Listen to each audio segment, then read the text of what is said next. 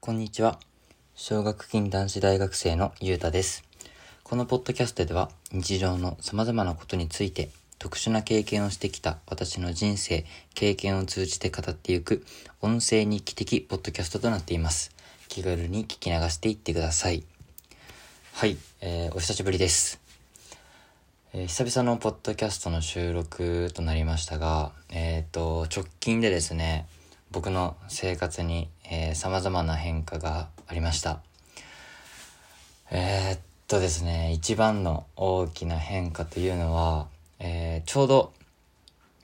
はちがつの頭ですね。はちがつの頭から僕、大学でもサッカー部で活動しているんですけど、あのー、まあ、ちょっと休部という形で、まあ、休部の理由はまたいろいろあるんで、まあ、後ほど話せればいいかなと思うんですけど、少し休部していまして、で、丸、えっと、はちがつ全部とくがついっぱいなんで、ほんと丸にかげつ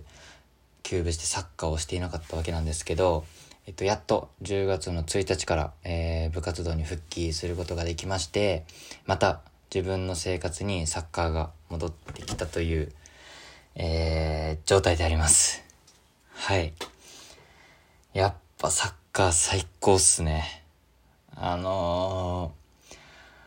ー、もうね、ただただ今は、もうボールに触れることと、みんなとボールを追いかけることができること、本当に、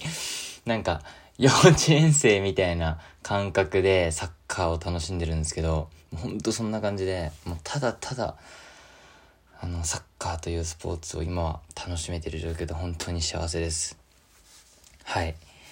でですねえっともう今回のテーマいきましょうか。で今回のテーマはですねえっと続けるということということで、はいえー、みんなみんな皆さんは何かずっと長く続けてきていることってありますか？えっと、僕はですね、まあ、それがサッカーになるわけですけど、小学校いちねん生から始めたので、まあ、ろくさいかな？本格的に始めたのはろくさいやったんで、もうじゅうさんねんめになるんでしょうか、サッカー始めてから。もうだいぶ長くやってきてるんですが、えっと、僕にと、僕にとってサッカーっていうのは何なのかってこう、ちょっと、この休部している期間を含めまた再開して今も少し考えてみてはいるんですけど、まずこうサッカーはもう僕の生活の一部なわけですね。で、まあ、振り返ってみると、まあ、サッカーがあるから、まあ、早く寝ようとか、サッカーでまあ体を強くしたいからご飯をしっかり食べようとか、あとはまあサッカーの練習をね、しっかりあの練習時間まあ、練習でサッカーをやりたいから、まあ、学校の授業をやったりとか、まあ、勉強を頑張ろうみたいな感じでこうサッカーがあるからこうこれを頑張ろうみたいな感じでこう、あのー、頑張ってきたところがあるんですね。はい、で、まあ、ここまで、まあ、あまり狂えずにというか不良にならずにこうまっすぐ成長できたのも、まあ、サッカーというスポーツが、まあ、一つの要因としてねあるのかなっていうのも思います。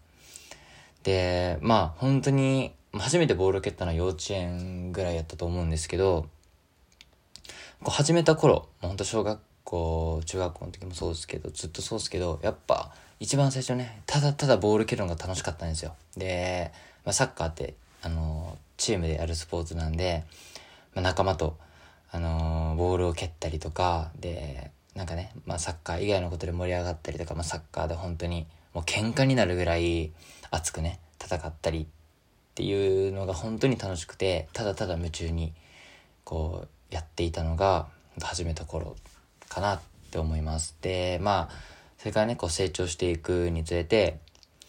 こうやっぱいろいろ考え始めるんですね。で、まあ、僕なんかは本当ずっと下手くそな選手だったんでこうやっぱ周りと比べてしまってこうなんか、まあ、苦しい思いをしたりやったりとか、まあ、あとはいろいろキャプテンとかやらせてもらったのでチームをまとめる難しさやったりとか、そういうのにもそういったいろいろな壁にね当たってこう純粋な心でねサッカーを楽しめなくなった時期も正直ありました。で、まあ、練習もねほんと高校とかまあ、朝練、まあ、朝練は実習参加やったんですけど、朝練とか、まあ、放課後の時間とかね、たくさん練習とかして、でやっぱ、サッカーとかやってない人たちは普通に放課後遊び行ったりするわけじゃないですか。で、そういうのも、もう見てきて、こうね、あの、ちょっとこう、それが羨ましいなって思う時期も、やっぱあったりするんですね。で、やっぱ練習も、うわ、今日朝早くてちょっときついなとか、こうね、あの、本来、こう、自分下手くそなんで練習たくさんしなくちゃいけないのに、こう、やっぱなんか今日はちょっといいかな、みたいな気持ちが乗らないな、みたいな時も、もう正直あるんですよ。で、でまあ、それでもね、まあ、じゅうさんねん経ってもじゅうきゅうさいになった今でも、こう、ボールを追い続けることができること。これは一体、何が、このね、気持ちを、こう、動かしているというか、こう、サッカーとまた向き合おうと思わせてくれてるのか、その動機となる部分は何なのかっていうのを、まあ、少し考えてみたんですけど、まあ、これだって思う、あの、回答というか発見は、やっぱ、ありませんでした。で、やっぱ、あのー、まあ根本にあるのは、まあ、やっぱサッカーというスポーツが単純に楽しいんですね。で、それと出会った仲間がいるから、まあ、それいう人たちと会いたいし、そういう人たちとやっぱ、こう時間を共にしたいっていうのがもちろんあると思います。で、あのー、まあこれって言ったら分からなかったとは言いましたけども、まあそれなりの、えっと、一つ導き出した答えとして、あのー、サッカーだけに限らずこうずっと続けられてきたものってもうそれがもう僕を形作ってるんですね。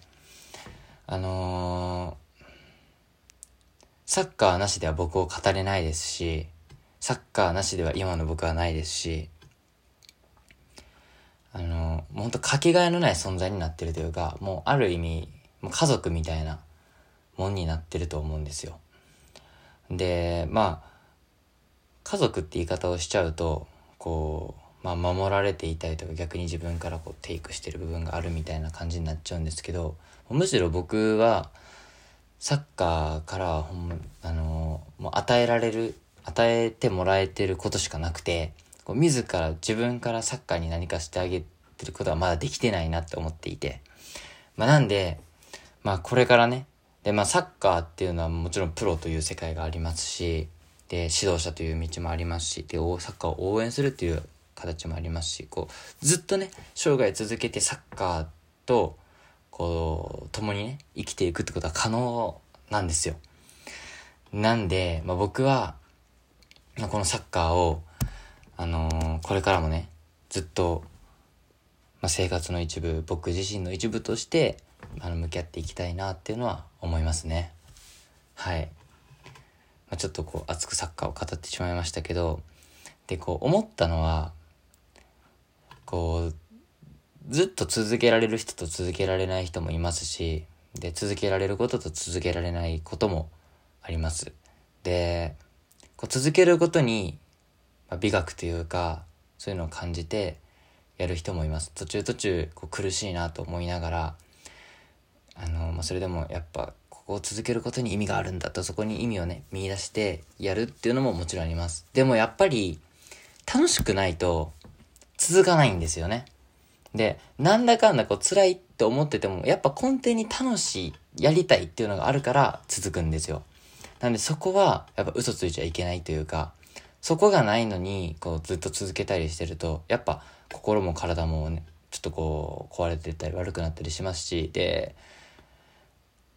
まあ後々ね、でそうあのこれなんかちゃうなと思ってる時って他になんかやりたいことがある時なんですよ。なんでその他にやりたいことがあるのを我慢してやるっていうのはもちろん違いますし、後悔にもつながりますし、なんでそこはあのーまあ、自分の気持ちに素直になるというか、自問自答を続けていかないといけないことだなっていうのはすごい思います。まあ、それをやめるときもそうですし、続けてきたことをやめるときも、もう本当にこれでね、まあ、やめていいのかっていうのは考えないといけないですし。なんで、まあ、続けるということは本当に難しいですし、なかなか簡単にできるものではないと思うんですけど、あのー、そのなぜそれを始めたのかとか、その最初の気持ちっていうのをやっぱ忘れずにできれば、本当にあのー、そのものがね、自分の生活の一部になって、それが自分自身を形作っていく大切なかけがえのないものとなるので、まあ、ぜひそんなものに、まあ、皆さんも出会えたらいいなと思います。で、僕もサッカーだけに限らずね、これから何かまたそんなものに出会えるかもしれないですし、また明日なんかもう今からね、なんかたまたまネットで見つけたものにこうハマって、もうそれがね、またここから先じゅうねんにじゅうねんと続くものになるかもしれませんし、そんないろいろなね、出会いがあの今多くなった時代ですので、もうぜひいろんなことに本当チャレンジしてみて、まあ、この間チャレンジ挑戦することについてもこのポッドキャストを通じて話しましたけど、まあ、そこは忘れずにぜひやっていきたいと思います。はい、では今日はこの辺で、さようなら。じゃあまた。